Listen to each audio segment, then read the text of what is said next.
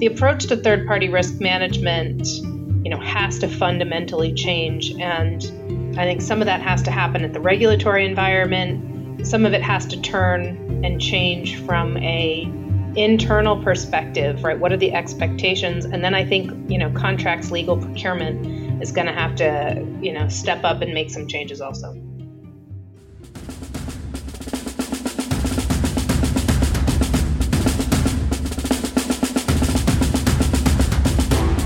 Welcome to this week's episode of the Defender's Advantage Frontline Stories. I'm Kerry Matre, your host, and today we're going to be talking about third party risk management.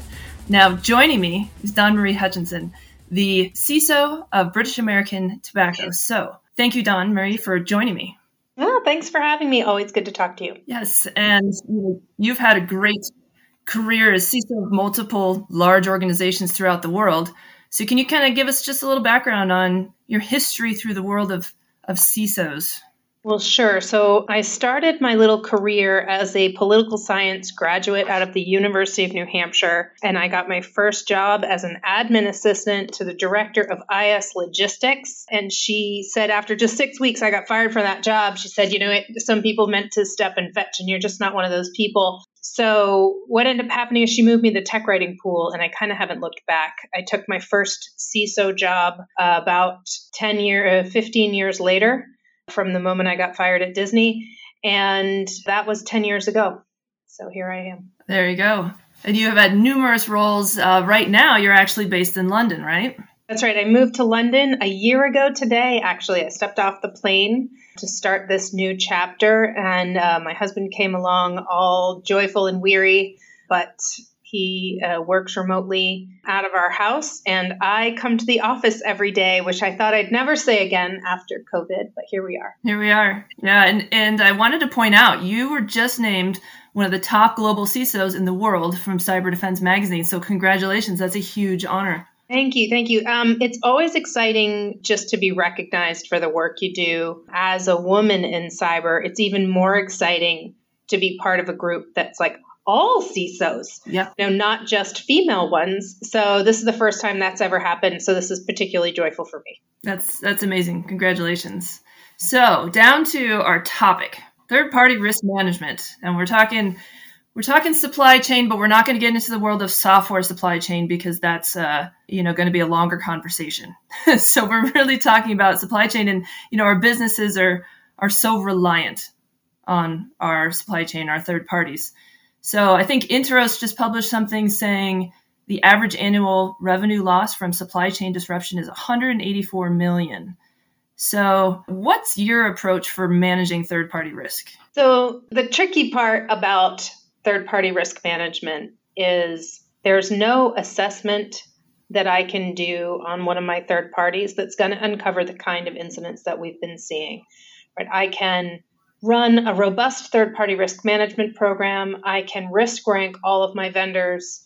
I can send teams of people on site to review standards, security posture. I can run tests against them. I can automate and do continually monitor, you know, their externally facing environment. But at the end of the day, if an employee clicks a link that causes a ransomware attack, that's something I'm never going to find but the losses are still great. So the approach to third party risk management, you know, has to fundamentally change. And I think some of that has to happen at the regulatory environment. Some of it has to turn and change from a internal perspective, right? What are the expectations? And then I think, you know, contracts, legal procurement is going to have to, you know, step up and make some changes also. Well, and there already are you know regulators requiring some you know oversight of third parties right? I know this is not one of your favorite requirements that you have to abide by. Why is that? Yeah so so you know the regulators say you know you have to have some sort of oversight over third parties you know specifically ones that are managing our, our data for you. And that all makes perfect sense. It's, it's magically logical but in much the same ways, they can't regulate or shouldn't regulate how much time it's going to take me to solve a security incident. It's very difficult for them to regulate that I must provide this oversight because there's just genuinely no way for me to know. So I can either spend 3 million pounds a year on a third party security program that goes out and assists my vendors, but actually brings no real value, no real return. Or I can build up resiliency controls and defensive controls with the same value dollar. So it's it's a regulations make sense in theory, but in practice, you know, are very expensive and don't necessarily, you know, reduce your risk at all. Right. And I, and I'm the probably, you know, on the outside on this one. Most most people really hate GDPR, but what I really liked about GDPR was that cybersecurity was really one line. Is you must provide reasonable security. And while that's kind of, you know, a bit opaque, hard to really put your program behind it. It's maybe not as specific as some folks would like. It gives me the freedom and flexibility to move with the market, the move with the threat environment, to do what I think is best and document why I did it. And I think that that's the approach uh, we should be looking to take in the in the U.S.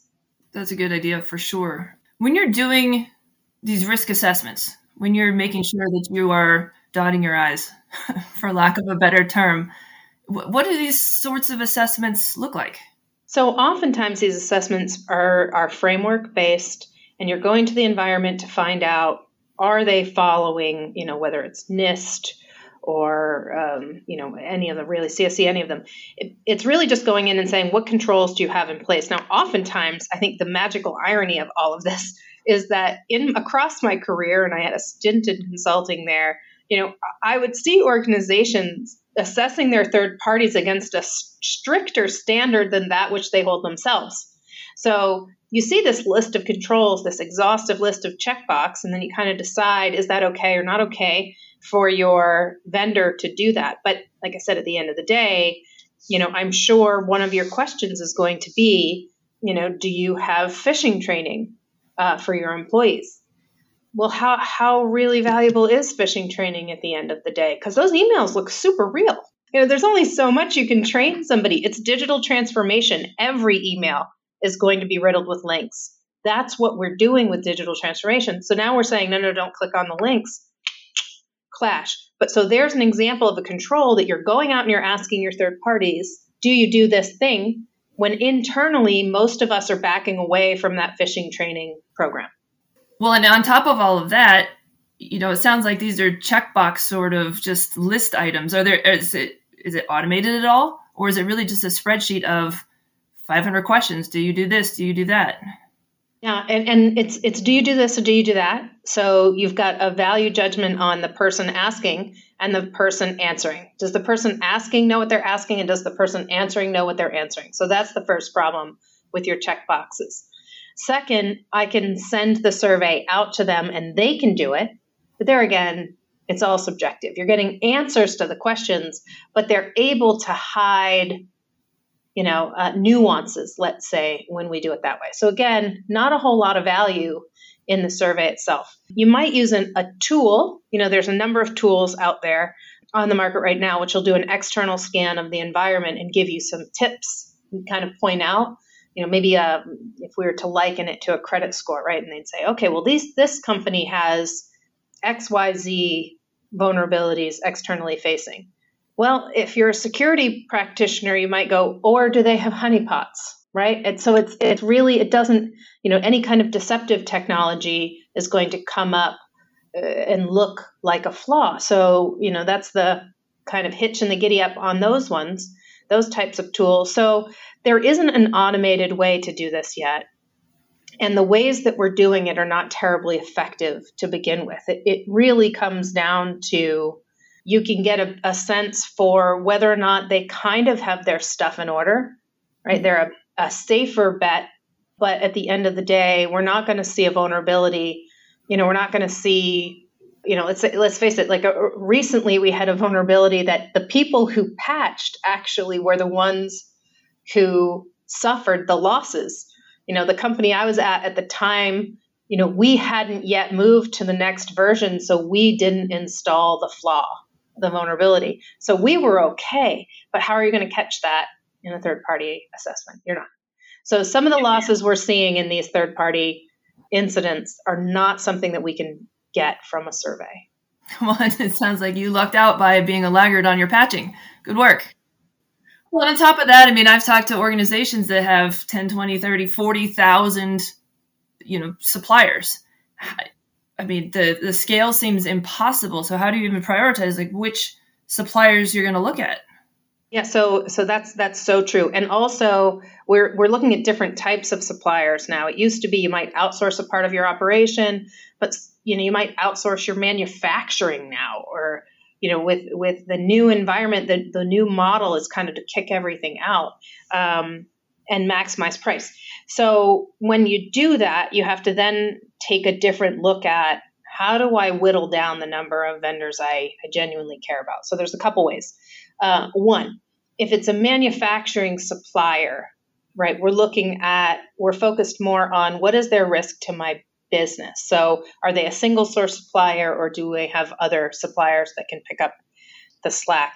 If they're a technology provider, you know, availability being one of the key pillars of cybersecurity, what does their resiliency plan look like? Putting them high at the top because if they go down, what is the material what is the cost impact of their outage? We're looking at anybody with data. If they have a data loss, if I have transferred data to them, and let's face it, at this point, if I tra- transferred any data to them, they're of keen interest to me because now I have that's where my regulators step in and say, you know, how are you managing the people who are managing your people? So looking at anybody who receives data uh, coming in at the top of my risk list. But so I think that's the kind of three main criteria. Yeah, and, and those are kind of your tier one suppliers, but there could still be hundreds of those, maybe even a thousand. A thousand, thousands. Yeah, thousand. Particularly in the in the technology space, you know, uh, we have to look at. You think of all of your, you know, SaaS tools. You know, how are you managing those relationships and the kinds of data that they have access to? So, you know, most of us, um, and we kind of said we weren't going to touch the software providers, but there they are, right? so you know, loud and proud. And the other kind of piece of this is you also have your digital enablement, people getting smarter, faster, more creative, and and finding third parties, you know, through their phone, right, their apps. Their you all of a sudden discover, oh gosh, you know, this line of business is using, you know, this cloud provider, and I never saw them. Right, because they're your your supplier is using another supplier who's using another supplier and another. So you can't really get the whole picture. Well, I mean just my internal team, my shadow IT stuff, right? I never see that relationship created. Now, now the downstream suppliers of suppliers of suppliers, that will always be a fundamental problem with third party risk management. I mean, it was, you know, at the time HIPAA came out, uh, we all, what was that, 2004 ish, the security rule came out you know, it was fairly easy to manage, you know, your third parties then because there weren't that, there wasn't such a massive downstream. But now the, the, yeah, the family tree gets just too big. well, and it seems, you know, logically, if you have a brand new supplier, you're evaluating them before you even start using them. That's one use case. But what about your suppliers that are already built into your business that then don't answer a question on your questionnaire the way that you'd like them to, do you have any way to compel them to increase their security? Or what's your leverage with those suppliers? Um, well, there's interesting because there's actually two factors of that existing relationship. So let's say I start a relationship with Kerry Matre Inc., and she's going to take out the bins in my office. So Kerry Matre Inc. takes out the bins in my in my office for you know three months. We like her so well, we decide instead we're going to hire her to run our HRIS system. Well, that change in relationship doesn't necessarily get felt outside of that business relationship. He who contracts you. So in that case, I will never have seen that you went from a benign supplier of a service with no data involvement to magnificent data exposure and i won't have seen that change so that's one way that we you know kind of find ourselves um, on a back foot but then you know to your point let's say I go out, I do my third party assessment on a company I've been working with for a lot of years, and I discover, you know, oh, you know, we're not aligned to a framework or something. What do we do now? Um, for the most part, you have to hope that your contracts have the language in there that say that they're going to adhere to your standard. And if they don't, it allows you the termination of a contract, which sounds nice in principle. However, if they're your hosting provider, that's a massive move. That's not that is not an easy switch. So you can compel them in I'm going to move away from you, you violated the contract. But I think even the vendor knows that the likelihood is pretty skinny on that because to move would be massive. So there is some give and take. I think most suppliers want to do the right thing. I think most of them in this day and age are doing the right things. But when you find the one that isn't doing the right thing, it is a long and arduous conversation. And sometimes it comes down to the next time an RFP goes out, you have to tell that vendor you're not getting a bite at this apple because. And and it's amazing how fast they move then. Right, for sure. Well, and and one of the ways people mitigate this is to have you know kind of spread your risk across multiple suppliers, which then just increases the number of suppliers you have to look after.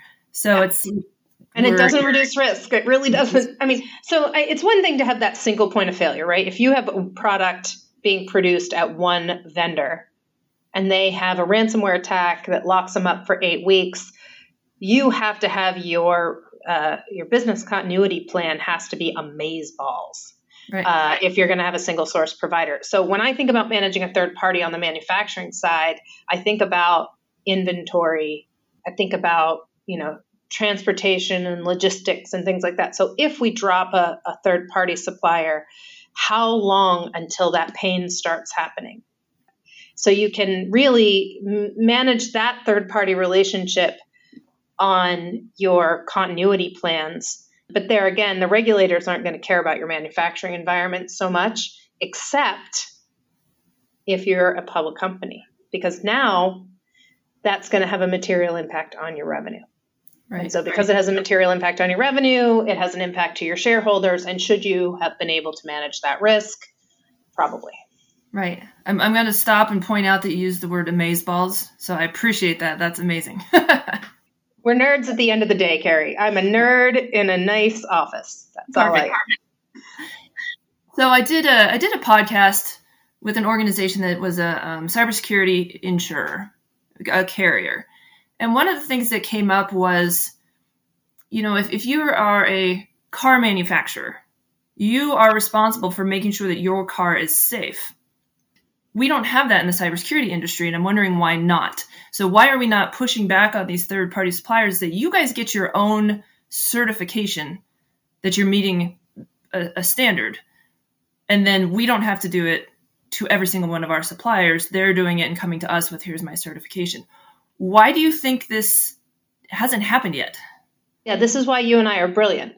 Because if I'm a supplier, I want to choose that route because they don't supply to just me. So if I send somebody out to go assess their program, there's what do they have like 100,000 customers? I don't even know. And they're having that same experience with all of them. So it behooves the suppliers to be ready with a uh, with either you know any kind of third party assessment, you know SOC 2 reports or you know almost as good as the paper they're written on, but they're bringing you at least a level of assurance that I would get if I sent an assessor out. So you know let's look at you know SOC 2 reports, but no matter what happens, it has to be a third party assessor. You know I, I want someone not the not my supplier to tell me they're okay. And so I'm hoping this is the direction, and I'm hoping that this podcast is a really good step in moving that direction. Because as I talk to other CISOs, they're having the exact same experience. So the CISOs are frustrated because we don't have the budgets to do this kind of activity. The suppliers are frustrated because they don't have the budget to maintain the, the staff to take these, you know, upstream requests. So if we're all confused and we're all frustrated, then let's let's solve it together. I would take a report. If one of my one of my suppliers said, uh, "Here's my SOC 2 report," I would say, "Great, let's go." yeah, saving money for organizations, saving money for suppliers seems like, wow, that's the way we should go. But maybe, you know, who would put those requirements together? That's a bigger question than you and I are, are going to be able to answer today. Yeah, I, I lean on the ISACs a lot for them to come up with the answer because they often do.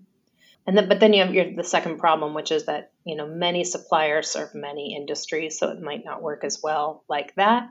But we need to get the regulators off this first, rather regulators off this kind of black and white notion of management. Uh, you know what they define management, because my oversight of a third party needs to be able to move with the environment. Yeah. So you mentioned before you know any any of these regulations the way that they are right now aren't necessarily reducing your risk. They're not necessarily going to prevent the next breach. So if you were to save a million dollars i know it's more than a million dollars you guys are spending on third party risk management but let's call it a million. Where would you be investing that into your security program that would have a better impact on risk reduction? Mm-hmm. So I think one thing that we should clarify, because I think you and I are talking about security management of third parties, and the privacy people would have a totally different view on what they need to assess on their third parties in terms of how they use their data. So let's put that caveat in place that we recognize that we need to know how your supplier is doing with your data. So let's you and I totally acknowledge that. For all the naysayers, we're thinking about more of the security side. And for the security side, listen, if if Cyber risk is measured by likelihood of occurrence times impact. Our likelihood right now is nearly certain.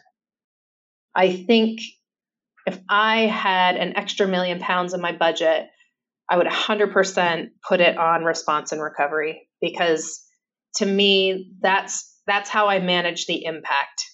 And if I can manage the impact, I can manage the risk. But I think right now, the, the world we're living between the socioeconomic climate that makes it really attractive to become a hacker, you know, low barrier to entry, low cost of entry, and the amazing, amazing world that we're living in, uh, you know, from nation state actors to, you know, just at an all new level that we've never seen before. I think the likelihood is just very high. And so I think we also have to get off of the notion of blaming companies for having had a cybersecurity incident um, and focus more on how they're handling their cybersecurity incident. Yeah, definitely. It's it's uh, don't blame the victim in this in yeah, this case. If I get robbed in the park tonight, like on my way home from work, you know, the answer isn't well. You shouldn't have been carrying your iPod AirPods, right? It shouldn't be, it's your fault um, because you walked through the park. You should have gone a different way home, right? We just simply go after the bad guy and we sort it. In cybersecurity, we focus on all the reasons why somebody got themselves a victim. And uh, I just think it's just not the right approach. And then I think we, as a community, as a cybersecurity community, are really terrible at roasting our peer group. Yes, yes, I I agree with that. That's a cultural shift that just needs to happen across the entire industry, and hopefully we right. hopefully we start to see that. So, all right, thank you for joining me. Um, I really hope that you stay safe in the park tonight. Yes, yes. I, I walk through uh, Holland Park on my way home from work every day. Nice. All right. Well, I really appreciate you joining me. Um, for those listeners out there, please join us next time for the Defender's Advantage Frontline series. Thank you.